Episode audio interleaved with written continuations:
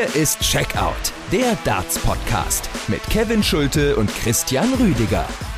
Das hier ist Folge 207 von Checkout, der Darts-Podcast. Danke fürs Einschalten. Ich bin Kevin Schulte und grüße natürlich Christian Rüdiger. Hi. Hallo Kevin, ich grüße dich und natürlich auch alle, die zuhören. Checkout, der Darts Podcast hört ihr überall, wo es gute Podcasts gibt, zum Beispiel bei Spotify, Apple oder Google Podcasts und natürlich bei unseren Kollegen von Sport 1. Checkout erscheint mindestens einmal pro Woche, auch das dürftet ihr wissen, auch wenn gerade kein Major-Turnier hinter uns liegt, so ist es ja auch in dieser Woche. Wir sprechen heute ausführlich über Super Series 7. Das waren vier Players Championship Turniere in Barnsley in der vergangenen Woche. Wir thematisieren aber natürlich auch den Abschluss der Women's Series mit zwei WM WM-Qualifikantin äh, Fallon Sherrick und Lisa Ashton. Und zum Abschluss blicken wir dann auch noch voraus auf das nächste Major-Event, die World Series Finals in Amsterdam am kommenden Wochenende vom 29. bis 31. Oktober.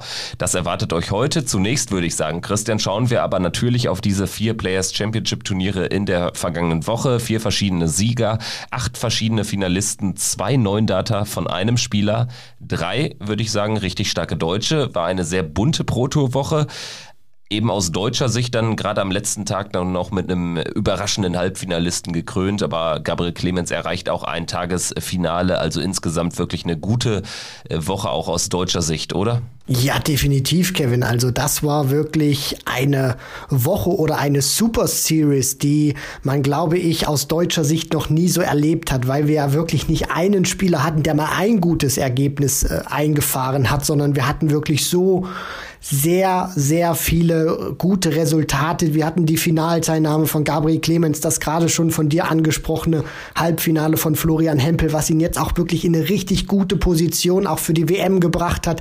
Dann hatte ich, finde ich, äh, Martin Schindler, der, wenn ich das so sagen darf, für mich den besten Eindruck wirklich hinterlassen hat, weil er konstanztechnisch so unglaublich gut drauf war.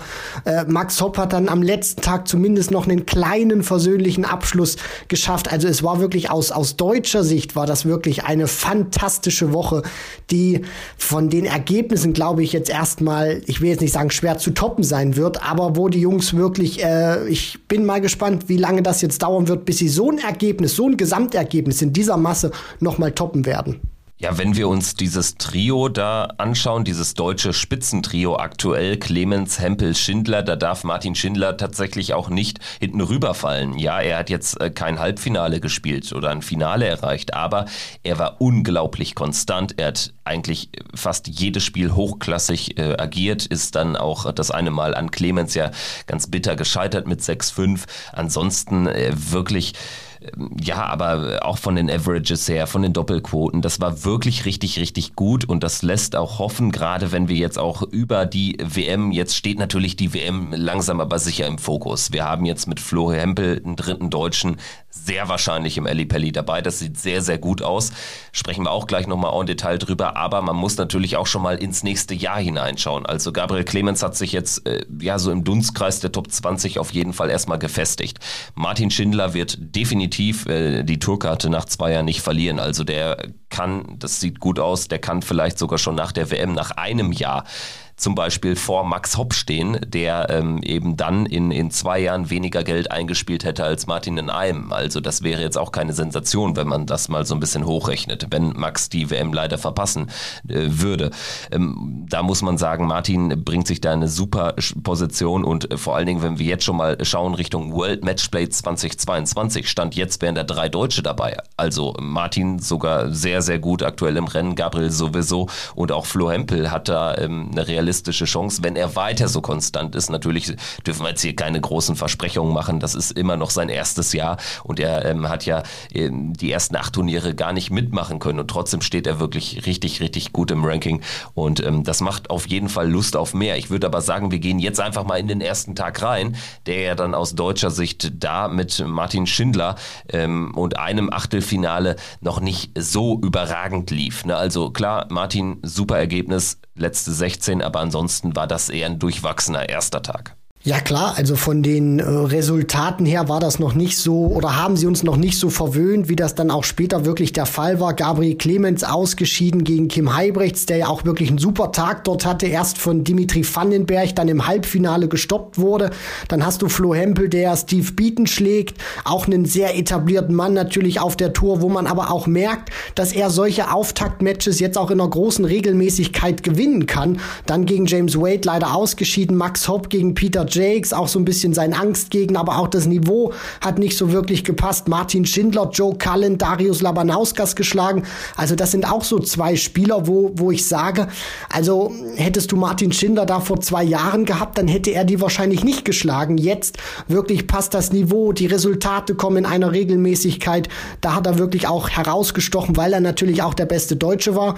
Und Michi Unterbuchner mit dem aus meiner Sicht auch besten Tag von ihm, wo er wirklich in Runde 1 den 100er Average gegen James Wilson spielt, aber dann im Decider leider 5 zu 6 gegen Peter Wright verliert. Aber das war auch so, so ein kleiner Lichtblick, den er dann leider im weiteren Verlauf der Super Series nicht halten konnte. Nein, also Michi Unterbuchner danach kein Spiel mehr gewinnen können, jeweils in Runde 1 raus. Am letzten Tag dann auch im deutsch-deutschen Duell gegen Gabriel Clemens rangemusst.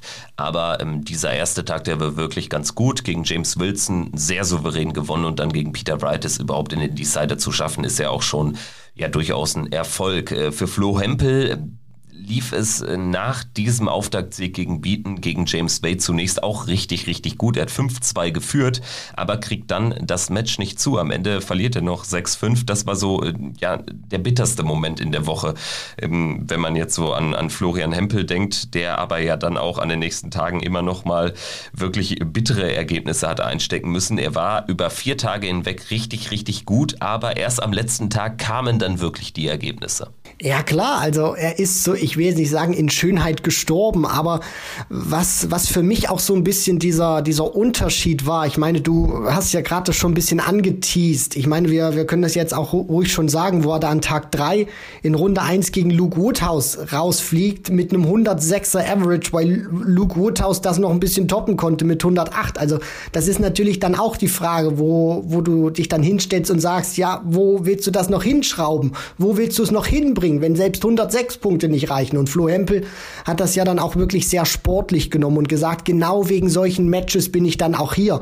Und an der Stelle muss man ja dann auch sagen, er ist an diesem Tag vielleicht äh, in, in, in den falschen Gegner hineingelaufen. Also mit dieser Leistung hätte er gegen jeden anderen höchstwahrscheinlich, da lege ich mich sehr sicher fest, die zweite Runde erreicht. So muss man sagen, ein kleines Lospech vielleicht auch gehabt, dass Luke Woodhouse so bombastisch in dieser ersten Runde gespielt hat. Aber die Leistung hat ja wirklich gestimmt, nur das Ergebnis Ergebnis leider nicht. Machen wir dann erstmal noch den Haken hinter den ersten Tag, hinter das 24. von insgesamt 30 Players Championship Turnieren in diesem Jahr. Gewonnen hat es Dimitri Vandenberg. Auch schon der zweite Pro Tour Erfolg in diesem Jahr. Also man muss ganz klar sagen, Dimitri ist jetzt auch auf der Proto richtig angekommen. Das sind ähm, die Spiele, die er auch ähm, ja auf der Bühne dann schon viel früher in den vergangenen Jahren immer hat zeigen können. Aber auf der Proto war er wirklich unter ferner Liefen unterwegs, teilweise nicht mal gesetzt, also im Proto-Ranking sehr weit hinten gewesen. Aber das, äh, diese Tage gehören einfach der Vergangenheit an. Also jetzt einfach nur nochmal hier aufgeführt. Er spielt im Achtelfinale ein 106er Average gegen Chris Doby, spielt dann 100 110er Average gegen Rob Cross, der übrigens auch mega stark unterwegs war, wo man gemerkt hat, was, was Selbstvertrauen mit einem Spieler macht nach seinem EM-Titel, aber dazu auch vielleicht später mehr. Im Halbfinale dann belgisches Duell gegen Kim Heibrechts, Dimitri wieder deutlich über 100 und dann auch im Finale noch über 100 im Average nach einem langen Tag 8-5 gegen Adrian Lewis ja, über Dimitri müssen wir sicherlich gar nicht äh, viel mehr sagen, aber äh, der Finalist Adrian Lewis, das ist natürlich auch etwas, woran man sich erst wieder gewöhnen muss, äh, gewöhnen muss, aber insgesamt dürfte es den ein oder anderen Fan sicherlich gefreut haben, Adrian Lewis hier wieder ähm, endlich mal wieder stark aufspielen äh, zu sehen. Ja, definitiv. Also mir hat das wirklich ein Lächeln auf die Lippen gezaubert, dass man Adrian Lewis tatsächlich mal wieder in einem Ranglistenfinale bei der PDC sieht. Und er hatte ja auch wirklich einen sehr guten Tag gespielt. Ich meine, im Decider quält er sich da ein bisschen durch gegen Lugothaus, der auch vom Average her sechs Punkte besser gewesen ist.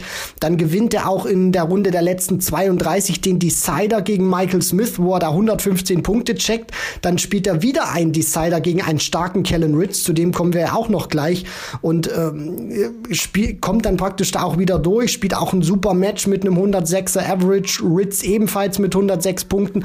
Und dann im Finale führt er wirklich mit 4 zu 0 und spielte auch bis dahin wirklich ein richtig gutes Match und konnte dieses Niveau aus der Anfangsphase dann leider nicht halten und hat es somit dann natürlich auch verpasst, seinen ersten Titel seit März 2019 zu holen. Und das, ich will, ich will jetzt nicht sagen, dieser Titel wäre ein Brustlöser gewesen, aber wer weiß, wie die anderen Tage dann noch für Adrian Lewis gelaufen wären, wenn er sich diesen Titel geholt hätte, weil er konnte diese gute Form leider dann nicht über die nächsten Tage noch, sage ich mal, praktisch rüber retten, sondern er hat dann von Tag zu Tag leider ein bisschen mehr abgebaut. Aber dieses Finale muss er natürlich ganz klar nehmen und sagen, ich stand mal wieder im einen und daraus Selbstvertrauen ziehen. So sieht's aus, definitiv. Also Adrian Lewis äh, schwer gebeutelt im Ranking, stand jetzt auch nicht gesetzt bei der Weltmeisterschaft, also ist da äh, stand jetzt nur Pro Tour Qualifikant und das ist wirklich eine, eine echt äh, krasse Entwicklung im Negativen. Ne? Also da wird ihm jedes Ergebnis gut tun, wie an diesem ja, was war es am Dienstag, glaube ich, vergangener Woche. Ähm, schauen wir auf den, auf den zweiten Tag der Super Series 7. Da im Finale Gabriel Clemens, wir hatten es schon angeteasert, äh, sein fünftes BTC-Finale insgesamt. Und leider entwickelt sich da so ein kleiner Fluch, wenn man davon sprechen kann ja, Finalteilnahmen. Äh, Gabriel Clemens, es ist äh, jetzt schon, schon diverse Male immer mal wieder passiert. Also er, er erreicht die in schöner Regelmäßigkeit fast schon, aber kriegt dann immer noch nicht ja auch den verdienten Lohn, also dass er auch mal wirklich äh, sich einen Titel in die Vitrine äh, stellen kann. Gegen Kellen Ritz im Endspiel mit 8-6 unterlegen. Gut, ich, ich glaube aber trotzdem, dass man da eigentlich am langen Ende nach so einem Tag fast nur positiv draufschauen kann, oder? Na klar, Kevin. Also, wenn man sich das ja auch mal anschaut, wo Gabriel, ich will jetzt nicht sagen herkommt, aber er hat jetzt ja auch in den vergangenen Wochen nicht so performt, auch ergebnistechnisch, auch von den, von den Leistungen her, wie er sich das natürlich auch erhofft hat oder wie wir uns das natürlich auch erhofft haben. Und dass er dann natürlich auch sehr konstant dann spielt bei dieser Super Series, wo er kein einziges Mal in Runde 1 rausgeht und die Säge streichen muss und dann natürlich dieses eine richtig gute Ergebnis drin hat das macht sein Spiel ja natürlich auch aus in diesen Super Series Blöcken, die man ja wegen Corona auch eingeführt hat, dass er es in einer sehr großen Regelmäßigkeit schafft, wirklich ein sehr gutes Ergebnis drin zu haben. Und hier war es auch das, das Finale und er schlägt ja auch wirklich gute Leute. Also in Runde 1 Adam Gavlas zu schlagen, das ist auch keine Selbstverständlichkeit. Der ist auch richtig gut drauf. Jazz Barstow wissen wir auch. Das ist einer, der kann, wenn er die Möglichkeit natürlich bekommt, Proto zu spielen, auch wirklich Schaden anrichten kann. Dann schlägst du Aspinall im Decider, du schlägst Martin Schindler dann im Decider, der auch wirklich gut drauf ist und gegen Chris Doby, der selber einen 106er Average spielt im Halbfinale, dann dagegen zu halten und sich auch durchzukämpfen, das spricht dann natürlich für ihn. Deswegen natürlich wird er sich äh, ärgern, dass er diesen Titel nicht gewonnen hat. Klar, dafür ist Gabriel einfach viel zu ehrgeizig, aber er wird auch einfach wissen, ich bin aus einer Phase, wo oder ich bin aus einer Phase, die aktuell nicht die beste meiner Karriere ist, wirklich ähm, mit einem Finale Finale jetzt wieder hervorgegangen, habe eine super, super Series gespielt. Also ich glaube, da wird dann auch wirklich jetzt in der Nachbetrachtung das Positive wirklich mehr überwiegen als diese Niederlage im Finale gegen einen starken Kellen Ritz.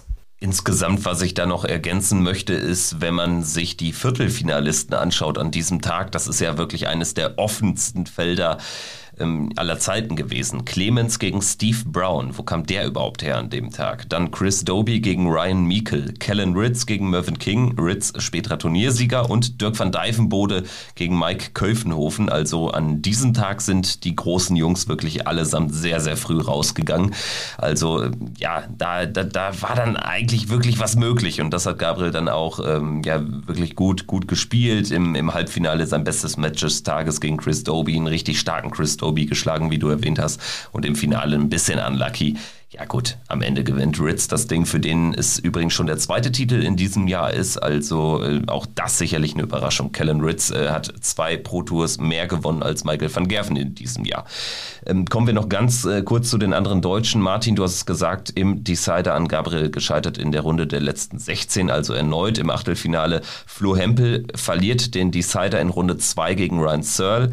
Max Hopp und Michi Unterbuchner verlieren in Runde 1. Äh, wir gehen dann weiter und schauen auf Tag Nummer 3 der Super Series 7 das am Ende von Rob Cross äh, gewonnen wird. Das Event im Finale gegen Ryan Searle 8 zu 6. Rob Cross, ich hatte es gesagt, hat allgemeine tolle Woche gespielt. Da hat man wirklich gemerkt, was Selbstvertrauen ausmacht.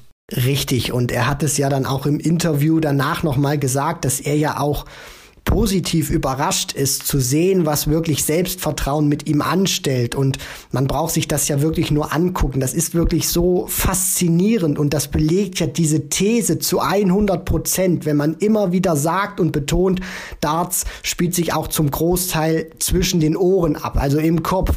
Und Rob Cross ver, ver, ja, verdeutlicht das wirklich wie kaum ein anderer. Der war vor den European Darts Championship sicherlich hat er wieder eine bessere Form gehabt als noch vor vor zwölf Monaten unter anderem. Aber das war jetzt nicht der Rob Cross, den man sicherlich auch noch von seiner famosen WM damals äh, im, im Kopf hat. Und jetzt gewinnt er eben dieses Turnier und mit einem Mal scheint sich da so ein Schalter umzulegen, wo es jetzt auch auf der Pro Tour wieder klappt. Ich meine, dieser Sieg im Finale gegen Ryan Searle, das muss man sich auch mal vorstellen. Das war sein erster Pro Tour Sieg seit Juni 2018. Und wie er das dann auch macht und wie er das löst an diesem Tag, das ist wirklich famos. Ich meine, meine, der, der spielt 101, 101, 107, 102, 102, 94 und 97. Also das ist wirklich von den Stats natürlich auch ein herausragender Tag gewesen für Rob Cross und hat auch allen gezeigt, dass dieser Sieg bei der EM, dass das nicht nur irgendwie eine Eintagsfliege war oder dass er da vielleicht irgendwie Glück hatte mit der Auslosung, sondern Rob Cross hat gezeigt, er ist zumindest für den Moment jetzt erstmal wieder zurück. Rob Cross zurück in der Weltspitze. Ich bin gespannt, wie er das so konservieren kann. Ist natürlich jetzt auch vom Timing her richtig, richtig gut. Jetzt, wenn es an die entscheidenden Turniere oder an das entscheidende Turnier des Jahres geht, da in Form zu sein, das ist natürlich ja schon, schon, schon die halbe Miete, um da weit zu kommen. Also die Voraussetzungen sind sehr, sehr gut, dass Rob Cross äh, vielleicht auch mal wieder eine richtig gute WM spielt. Lassen wir uns überraschen. Ansonsten vielleicht noch erwähnenswert, ähm, die Deutschen an diesem Tag nicht im Achtelfinale vertreten. Martin Schindler und Gabriel Clemens immerhin mit einem Drittrundeneinzug. Flo Hempel scheitert in Runde 1, Max und Michi Unterbuchner sind auch ausgeschieden in der ersten Runde.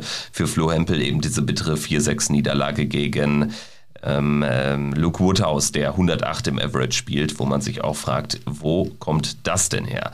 Aber auch so eine typische Proto-Geschichte hatten wir bei diesem Turnier. Madas Rasma sehr weit gekommen, ins Halbfinale eingezogen, da dann mit 4-7 verloren gegen Rob Cross. Insgesamt Madas Rasma, äh, da äh, bleibt ähm, vor allen Dingen ja diese Woche in Erinnerung, weil er zwei Neundater spielt in vier Turnieren. Also das ist ja eine Wahnsinnsquote. Habe ich auch selten erlebt. Ich kann mich jetzt äh, so ad hoc an niemanden erinnern in äh, jüngster Vergangenheit, dem das gelungen ist. Also ich müsste jetzt auch noch mal äh, nachschauen in meinen Archiven, äh, wie das jetzt war mit neun Datern wir hatten auf jeden Fall sehr, sehr viele in, in dieser Pro-Tour äh, gehabt. Vielleicht reichen wir das dann später nochmal in den sozialen Netzwerken nach. Aber diese Leistung natürlich, auch weil man es von einem Spieler wie Madas Rasma jetzt nicht unbedingt erwartet. Klar, dass der Neuner spielen kann oder dass nahezu jeder den Neuner spielen kann, das ist jedem bewusst. Aber dass der dann zwei auf einmal spielt, ich meine, in, in vier Tagen das zweimal perfekt hinzubekommen unter Wettkampfbedingungen, das zeigt dann auch wirklich schon, äh, dass er wirklich auch eine sehr große Klasse hat hat und vielleicht das dann auch konstanter auch abrufen kann damit auch ein Haken hinter Tag Nummer drei und wir schauen jetzt auf den vierten und letzten Tag der Super Series. Im Finale stehen sich Michael Smith und Ross Smith gegenüber. Michael Smith äh, dreht das Spiel nach äh, klarem Rückstand zu Beginn noch, gewinnt mit 8 zu 6, ist äh, damit angenehmer Nebeneffekt für ihn, stand jetzt auch für den Grand Slam of Darts qualifiziert. Aber die wirklich große Geschichte, die hat ein anderer geschrieben und zwar mit Florian Hempel, einen der Deutschen. Halbfinaleinzug. Zum ersten Mal überhaupt in ein Achtelfinale eingezogen, dann zum ersten Mal überhaupt äh, als PDC-Spieler ins Viertelfinale und dann ins Halbfinale auch noch eingezogen. Was für ein Turnier für Florian Hempel und damit jetzt eben mit sehr, sehr guten Chancen ausgestattet, noch die WM-Qualifikation zu schaffen korrigiere natürlich, ein, Halbfinale, ein Achtelfinale hat er schon gespielt äh, bei der EM, ne, dürfen wir nicht vergessen. Aber jetzt äh, zum ersten Mal auch auf der Proto richtig weit gekommen und es war auch, wenn man ehrlich ist, nur eine Frage der Zeit, bis er mal auch wirklich so einen Lauf entwickeln kann, weil er einfach dafür zu gut unterwegs war in den letzten Wochen. Und mich freut es für ihn persönlich, dass er jetzt auch so ein bisschen den Reward bekommt, weil es war ja auch in der ersten Runde gegen Adrian Lewis, war schon ein Zitterspiel. Am Ende muss er in den Decider, gewinnt 6-5 gegen Adrian Lewis. Wir stellen uns vor, er ist dann ein bisschen unlucky, verliert das Ding, dann geht er hier mit nur 1000 Pfund aus den vier Turnieren raus und ähm, müsste dann wirklich eine mega letzte Super Series spielen, um noch das WM-Ticket zu holen. Also da kann man auch mal sehen, was dann so ein Leck ausmacht für ein, für ein ganzes Jahr auch und in dem Fall jetzt für die WM-Quali. Ja, für ihn wäre natürlich auch die Weltmeisterschaft, nachdem er ja die ersten Turniere leider auch aus persönlichen Gründen verpasst hat. Man stelle sich mal vor, der hätte wirklich alles mitnehmen können. Also ich glaube, dann würden wir hier nicht sitzen oder stehen und darüber diskutieren, schafft er die WM ja oder nein, sondern dann wäre der, glaube ich, sicher drin, das behaupten zu können, weil allein an dem Standard, was er da auch abspult. Ich meine, Florian Hempel, er war ja auch jetzt schon ein paar Mal zu Gast bei uns im Podcast und er hat ja auch immer wieder gesagt, er hat so ein Niveau, auf das er sich mittlerweile eingependelt hat. Und auch das, finde ich, sieht man richtig, richtig gut. Alleine an diesem Tag, wo er das Halbfinale erreicht hat, spielt er nur einmal unter 90 Punkten im Schnitt. Und das war im Halbfinale gegen den Bullyboy Michael Smith, wo man auch, glaube ich, sehr gut gespürt hat, dass da ein bisschen die Luft raus war hinten raus. An diesem langen Tag auch ist natürlich für ihn ein bisschen ungewohnt, jetzt Halbfinale zu spielen auf der Pro Tour, weil er natürlich auch sehr viele intensive Matches hinter sich hat. Ich meine, er spielt drei Decider gegen Lewis, gegen Baggish, gegen Aspinall und schafft es alle, die auf seine Seite zu ziehen. Und damit ist er jetzt natürlich auch richtig, richtig gut drin. Platz 29 momentan in der Pro Tour Order of Merit für das WM-Race. Und man muss ja auch sagen, dieses Halbfinale kann jetzt im, in der Nachbetrachtung wirklich Gold wert sein, weil wenn man sich mal anschaut, wer unter anderem dahinter ist, Jermaine Vatimena, Boris Kritschmer, Jason Heaver momentan auf dem letzten, auf dem 32. Platz, der zur Teilnahme berechtigt. Dann hast du Christoph Kutschuk, Adam Hunt, Andy Bolton, Jason Lowe, Kevin Dötz. Also man muss natürlich auch gucken, dass Flo Hempel, finde ich, von den genannten auch der deutlich konstanteste Spieler ist. Also ein Jermaine Vatimena unter anderem, dem würde ich, da, da, da kann das auch bei der aktuellen Form passieren, dass der bei den nächsten drei Pro-Tour-Events, die gespielt werden, drei gibt's ja noch, dreimal in der ersten Runde rausfliegt. Also Flo Hempel wirklich in einer sehr guten Position und vielleicht das ganz kurz noch nachzuschieben, aktuell wäre er zwar nicht für die Players Championship Finals qualifiziert, aber wenn er vielleicht jetzt noch mal einen guten Run hat, wer weiß, ich glaube 2000 Pfund müssten fehlen, Kevin. Vielleicht kriegt er das sogar auch noch hin als Bonus. Ja, es sind exakt 2000 äh, Pfund, die fehlen, aber das ist natürlich dann, oder das wäre ein Zubrot. Ne? Also äh, Florian Hempel, um da äh, vielleicht nochmal dem nicht ganz so fachkundigen äh, Zuhörer das klar zu machen, lebt äh, vor allen Dingen oder, oder lebt im WM-Race von seinen äh, zwei ähm, European Tour-Teilnahmen, wo er dann jeweils sogar noch die zweite Runde erreichen konnte. Das brachte jeweils 2000 Pfund. Deshalb gibt es hier ja diesen doch gravierenden Unterschied von der reinen Players Championship Championship-Rangliste zu der Proto-Rangliste, die für die WM relevant ist. Alles in allem sind aber auch die 8500 eingespielten Pfund auf der Pro Tour, ähm, also einfach nur bei den Players Championship Turnieren à la Bonheur, weil ich habe nochmal nachgeschaut, also die ersten acht Turniere war er ja aus persönlichen Gründen gar nicht dabei. Dann hat er bei Event Nummer 9 und 10 zum ersten Mal teilgenommen, jeweils Erstrunden aus. Das heißt, nach zehn Turnieren stand er bei 0 Pfund und jetzt steht er bei 8500 Pfund nach Turnier Nummer 27. Das ist echt gut Zusätzlich dann eben die Euro-Tour, die ihn da mutmaßlich zur WM bringt. Jetzt steht er bei 12,5, du hast es angesprochen. Der letzte in der Rangliste, der Stand jetzt qualifiziert wäre, ist äh, Jason Hiefer bei 12. Danach gibt es schon eine kleine Lücke. Christoph Kitschuk kommt auf 11.000 Pfund und das wäre also, das ist so, sozusagen der erste Jäger. Florian Hempel jetzt vom Jäger zum Gejagten geworden. Ganz ehrlich, wenn man das hochrechnet, es sind jetzt auch eben nur noch drei Turniere. Ich glaube, Florian Hempel dürfte schon ein einziger weiterer Erstrundenerfolg dann ähm, auf der Super Series 8 reichen, um das WM-Ticket zu buchen.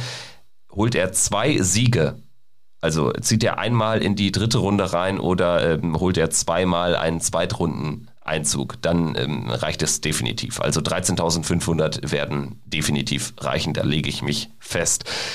Also, das wäre so mein Take dazu zu Flo Hempel, der mit dem Halbfinale sich wirklich in eine richtig, richtig gute Position gebracht hat. Aber wir sollten die anderen vier Deutschen nicht unterschlagen. Michi Unterbuchner erneut ausgeschieden in Runde 1, aber Max Hopp hat äh, Gary Anderson geschlagen und Ryan Murray geschlagen. Immerhin Drittrundeneinzug. Dass das alles aber noch sehr fragil ist, hat man dann auch gesehen, als er gegen Kim Halbrechts dann wirklich eine Klatsche kassiert hat ähm, und dort mit 6 äh, zu 0 ausgeschieden ist und nur 80 im Average gespielt hat. Gabriel Clemens ebenfalls in Runde 3 ausgeschieden gegen Nathan Espinel. Da war dann der Tank auch sichtlich leer. Martin Schindler hat die vierte Runde, die Runde der letzten 16 zum dritten Mal erreicht in der Woche und da wirklich gegen Rob Cross mit 4 zu 6 zu verlieren, keine Schande. Mega-Match, Schindler mit 106, 107 im Average, Cross 111. Also da kannst du dann halt verlieren. Es war wirklich ein richtig, richtig guter Tag aus deutscher Sicht nochmal insgesamt. Definitiv, Kevin. Und wenn man sich das ja auch mal anschaut, das war der höchste Losing Average, der, in, der es in diesem Achtelfinale praktisch äh, geschafft hat, Martin Schindler. Also mit dem höchsten Losing Average ist er ausgeschieden. Ricky Evans hatte 103 gespielt gegen den Bullyboy Michael Smith.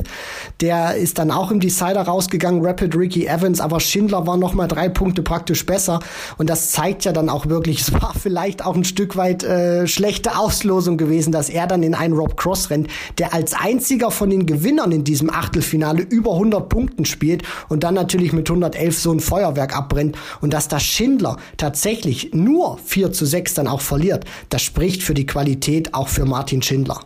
Ich würde sagen, auch damit können wir dann den Haken hinter den vierten Tag machen. Äh, bevor wir jetzt aber auf Women's Series und World Series of Darts Finals zu sprechen kommen, vielleicht nochmal ja, den ein oder anderen Namen äh, reinwerfen. Das dürfte sich noch lohnen. Ich äh, fange einfach mal an mit Michael van Gerven. Also er wartet immer noch auf seinen ersten Ranking-Turnier-Sieg in 2021. Viel Zeit bleibt nicht mehr. Drei weitere Proto-Events plus natürlich Grand Slam of Darts und die Players Championship Finals so ganz ohne den wirklich bedeutenden Turniersieg im Rücken zur WM zu fahren, ähm, würde mir Sorgen bereiten aus seiner Sicht. Also so langsam kann man es ja auch gar nicht mehr damit erklären, dass er einfach komplett außer Form ist. Das, er hat wirklich wieder einen Großteil seiner, seiner Form zurück. Er hat auch jetzt hier keine schlechte Woche erlebt. Aber es wird immer mehr ein Muster draus. Regelmäßig spielen seine Gegner wirklich gegen ihn, auch No-Names, äh, gegen ihn wirklich die allerbesten Darts ihre,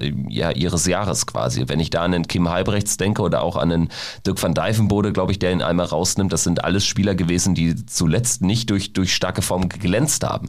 Also das finde ich schon nach wie vor interessant, das Thema. Ja, machen wir es mal an den Zahlen natürlich auch fest, weil wir das gerade schon gesagt haben. Ich meine, jetzt liest sich das natürlich, wenn man nur auf die Resultate schaut bei Van Gerven, das sind exakt die gleichen wie Martin Schindler.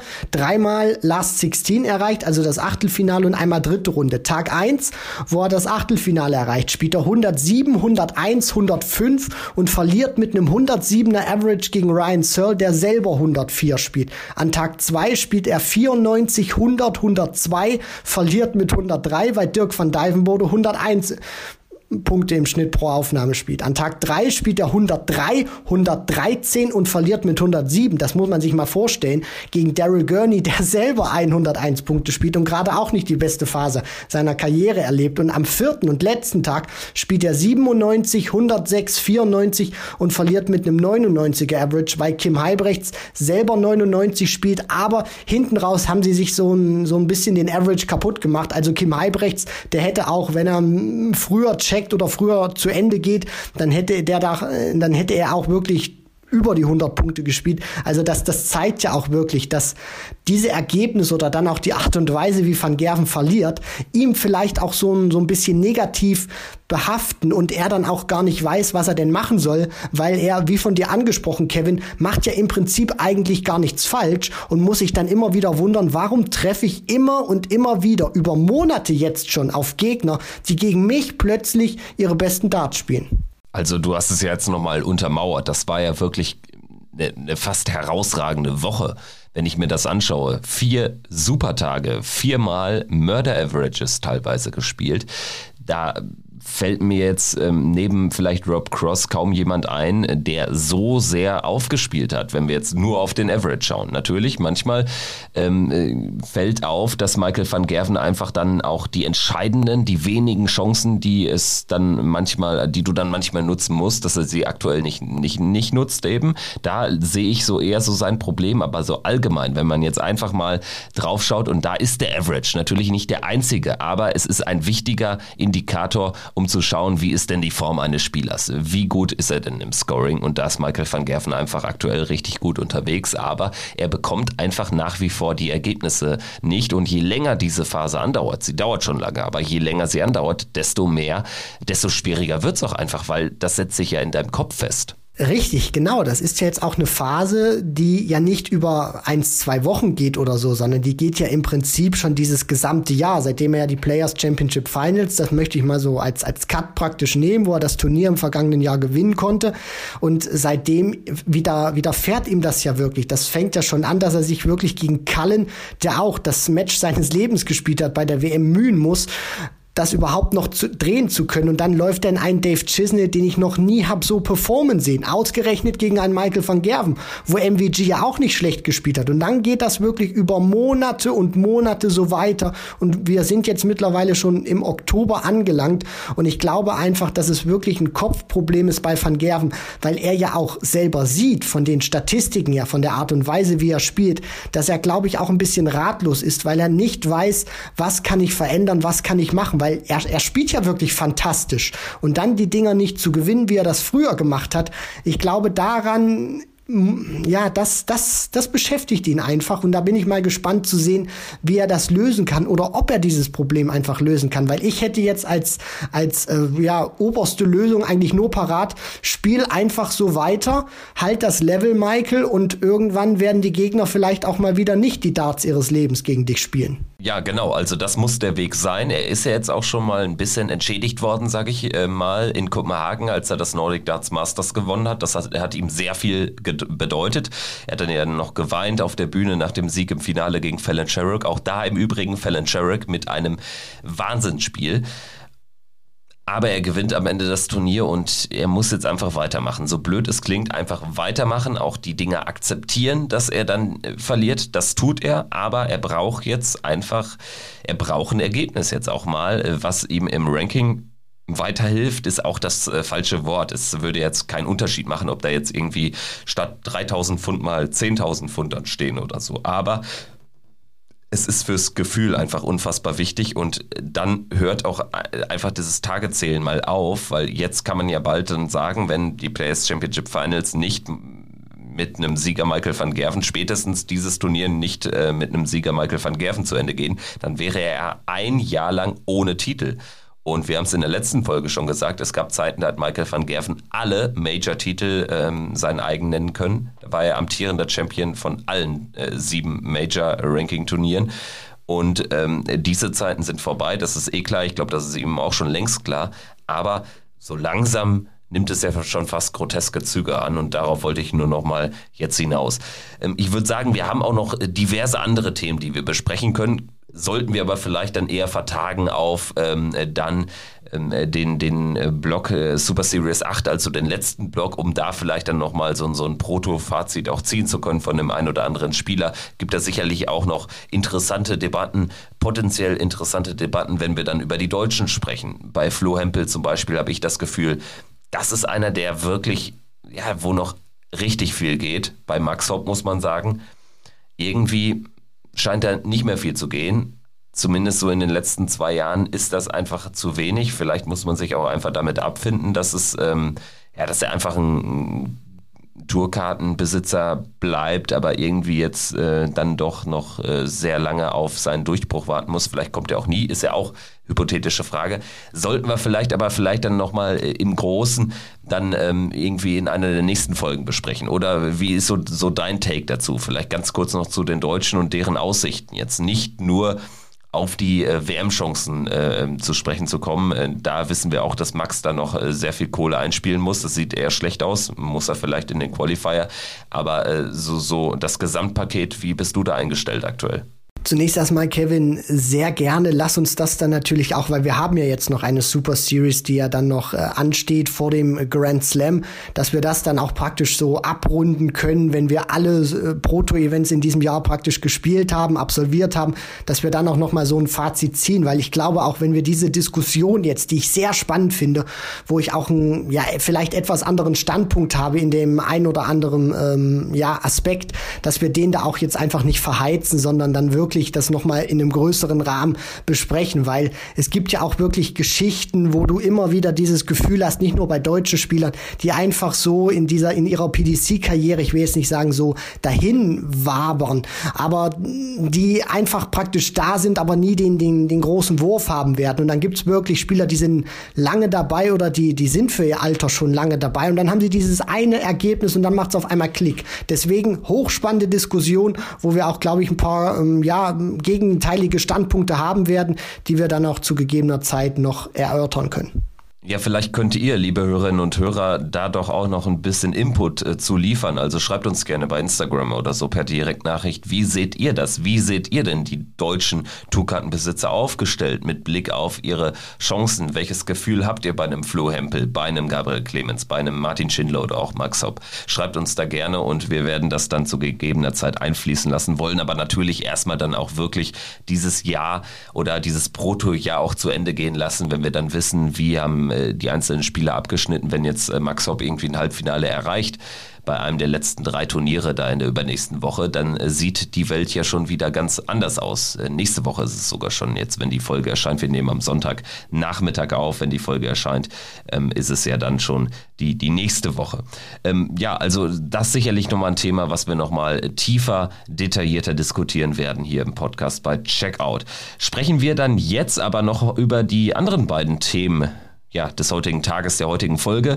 Zunächst die Women's Series müssen wir natürlich noch abhandeln. Da gab es jetzt die äh, nächsten Turniere, den zweiten Turnierblock und nach äh, diesem ersten Block war ja im Prinzip schon allen klar, dass sich Fallon Sherrick und Lisa Ashton die beiden WM-Startplätze ähm, der Frauen sichern werden. Und wir wurden da nicht enttäuscht. Es war dann sogar schon sehr, sehr schnell klar an diesem Wochenende, dass an den beiden kein Weg vorbei führen würde. Nein, definitiv nicht, Kevin. Also das war ja schon wirklich ein Statement gewesen von Sherrock und Ashton zu Beginn des ersten Blocks der Women's Series. Aber dass sie jetzt praktisch noch mal so dominieren trainieren und sicher im Prinzip keine Blöße geben, das hat mich auch wirklich schon überrascht. Aber das zeigt auch, glaube ich, oder das verdeutlicht eigentlich ganz gut, was das Problem der Spielerin dahinter ist, wenn wir uns Dobromislova, Hetman, äh, Lorraine Winstanley, Corinne Hammond, Mikuru Suzuki unter anderem ja auch anschauen. Ich meine, den riesen Vorteil haben ja Sherrock und Ashton dadurch, dass sie ja wirklich diese, diese Basis auch immer haben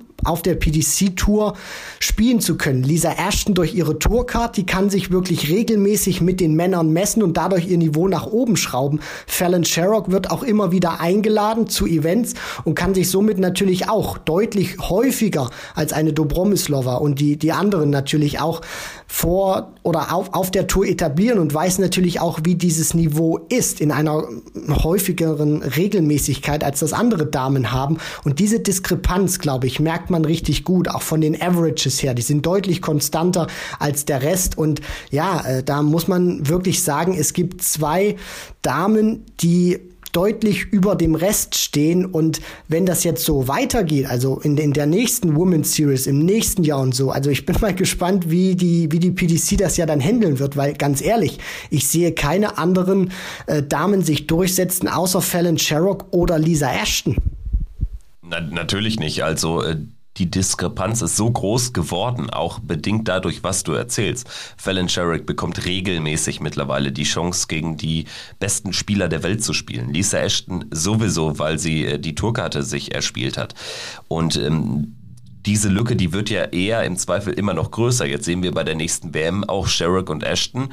Wir haben jetzt gut äh, bei der letzten WM Dieter Hetman anstelle von Fallon Sherrick erlebt, aber Dieter Hetman ist ja jetzt auch eher im Spätherbst ihrer Karriere, um es mal so zu sagen. Also es, es kommt jetzt aktuell äh, relativ wenig nach. Das gehört, glaube ich, auch zu weit dazu. Das muss man natürlich schon in den Blick nehmen, aber es geht am Ende, glaube ich, auch nur über Zugpferde. Die braucht es auch. Die gab es im Männerdartsport auch einfach mit einem Phil Taylor, einem Michael van Gerven. Das sind Idole der, der jungen Spieler. Und wenn es da jetzt Frauen gibt wie Fallon Sherrick, Lisa Ashton, die dann auch ihre äh, Dominanz äh, nicht nur ähm, im Frauenbereich ausleben, sondern auch wirklich mitspielen können, total competitive sind im, im, im, im, im Kreis der Großen, dann hat das natürlich einen Effekt auf äh, junge Spielerinnen, die es dann einfach mal versuchen und dann wird vielleicht ähm, der ganz große Durchbruch äh, nie einer Lisa Ashton gelingen, sondern vielleicht einer, einer Frau, die jetzt gerade mal irgendwie in den Kinderschuhen noch steckt oder so. Ne? Das ist ja ein sehr langer Weg.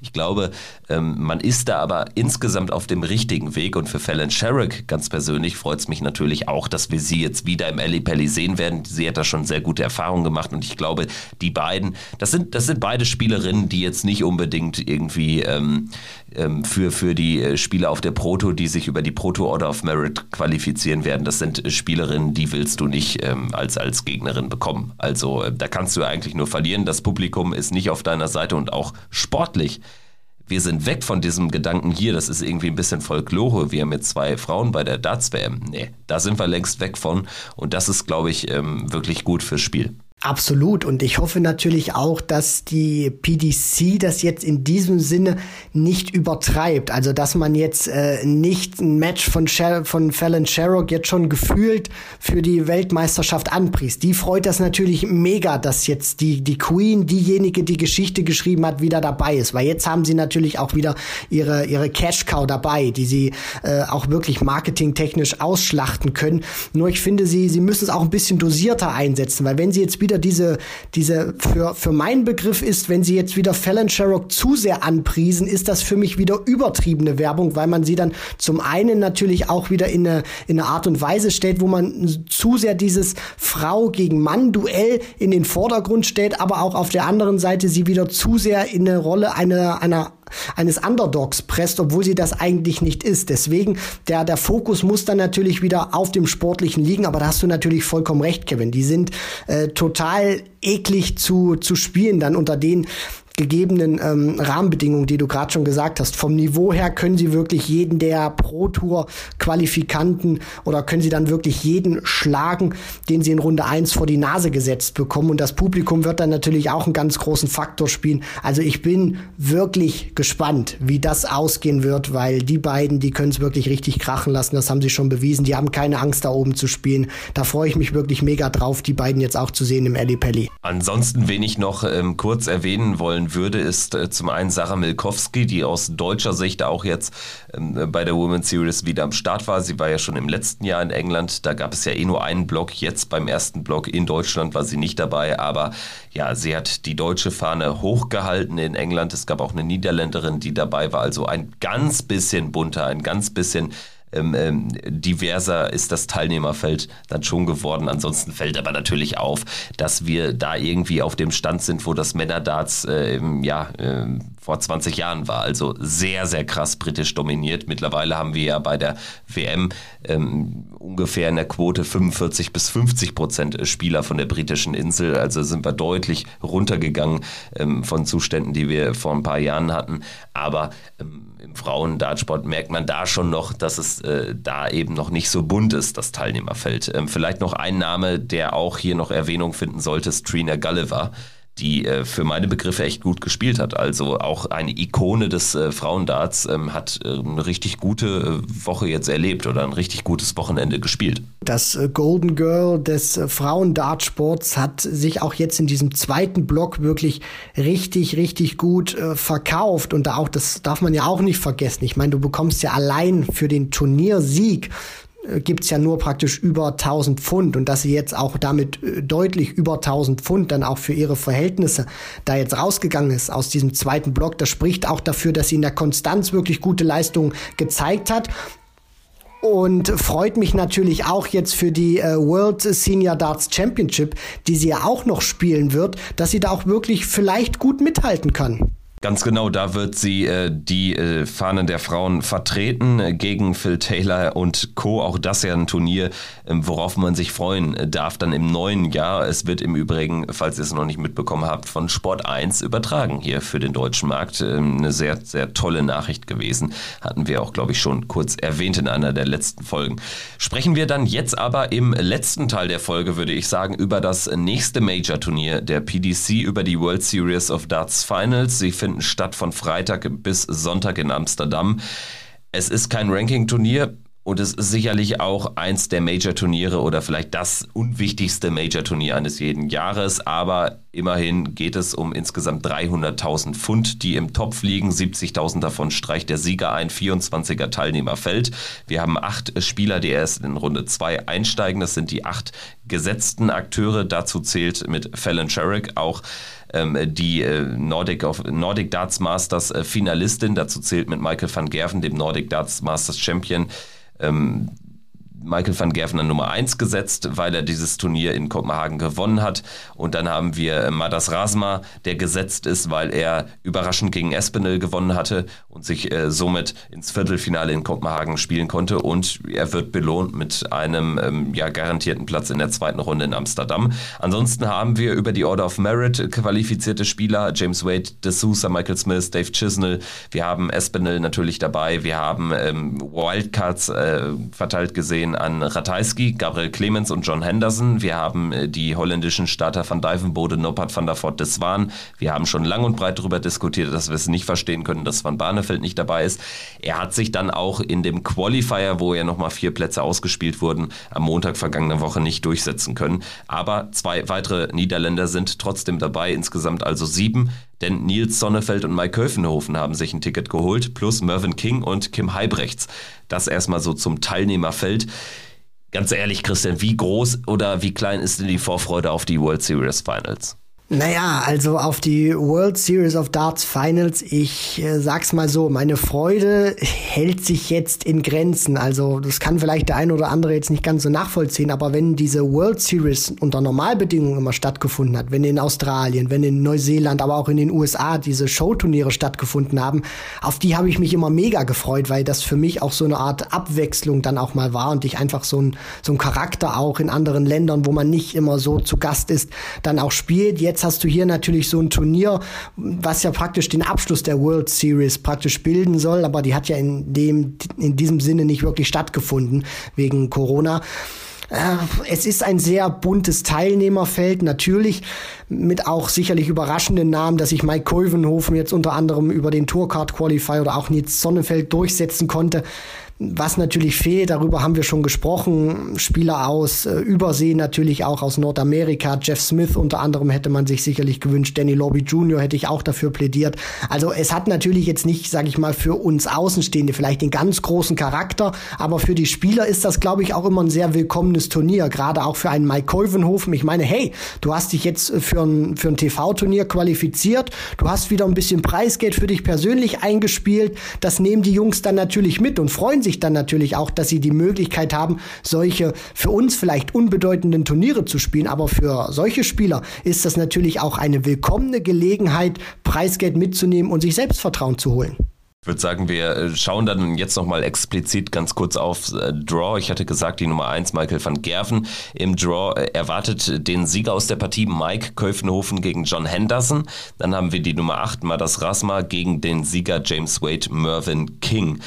Ja, also ich sag mal so, für Michael van Gerven geht's jetzt einfach, wie du gesagt hast, äh, darum weiterzumachen und äh, zu hoffen, dass es hier vielleicht jetzt äh, dann doch noch einen Turniersieg gibt in diesem Jahr. Die Chance, dass er zumindest mal ins Halbfinale einzieht in diesem Segment des Draws ist relativ hoch, würde ich sagen. Also gegen Köfenhofen oder Henderson muss er sich durchsetzen. Allerdings, die Distanz ist kurz, Best of 11 in der ersten und zweiten Runde. Madas Rasma ist Außenseiter gegen Wade oder gegen King. Egal wer sich da durchsetzt, wird Favorit sein gegen Rasma. Das wäre so mein Take zu dieser ähm, Sektion im Draw da gehe ich mit. Also ich wüsste jetzt auch nicht, äh, aus welchen Gründen Michael van Gerven jetzt irgendwie scheitern könnte gegen Mike Keuvenhofen oder John Henderson. Klar, die Distanz ist das Einzige, was vielleicht dafür sprechen könnte, weil Henderson, sofern er sich durchsetzt, auch keiner wäre, der jetzt irgendwie auf der großen Bühne Angst bekommt gegen Michael van Gerven. Hat man ja gesehen, 2019 unter anderem, wo er das Unentschieden in der Premier League gegen ihn sichern konnte. Und dann natürlich auch Madas Rasma, der wird sich freuen, dass er in der zweiten Runde steht, dass er ein Gesetzter ist, aber er wird Außenseiter sein Dying, entweder gegen James Wade oder Mervyn King. Wenn er die Darts spielt, zum Beispiel auch aus der Super Series, dann äh, wird es, glaube ich, ein sehr interessantes Ding, aber so sollten sich die etablierten Namen, glaube ich, durchsetzen. Dann haben wir die Nummer 4 in äh, der Setzliste Johnny Clayton gegen Nathan Espinel oder Vincent van der Voort. Äh, sicherlich das Publikum äh, deutlich auf Seite von Vincent van der Voort, aber Espinel Favorit.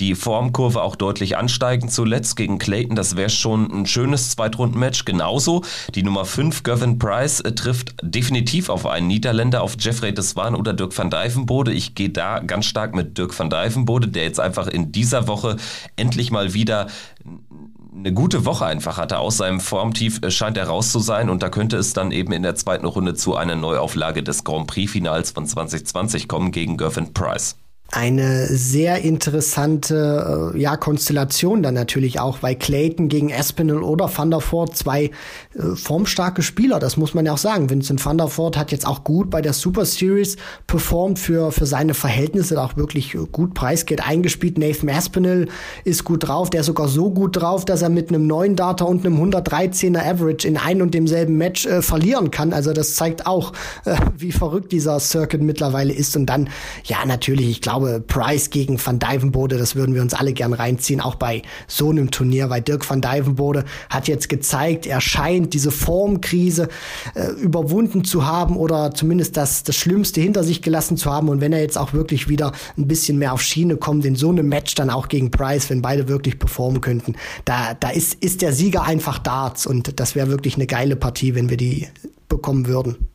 Äh, schauen wir dann in die untere Turnierhälfte. Ich nehme es vorweg. Ich bin völlig unsicher, wer sich da durchsetzen könnte. Also das ist sehr, sehr offen. Also dadurch, dass Van Gerven, Clayton Price, Espinel, Wade und noch dazu alle in der oberen Turnierhälfte sind, tummeln sich hier ähm, ja ein paar Außenseiter, ein paar Spieler, die auch völlig außer Form sind.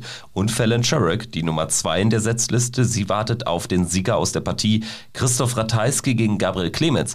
Wenn man das jetzt mal ein bisschen weiterspinnt, gegen Ratajski zu gewinnen, ist schon schwierig. Klar, wir wir erinnern uns alle an dieses denkwürdige Doppeldebakel da im WM-Achtelfinale für Gabriel Clemens.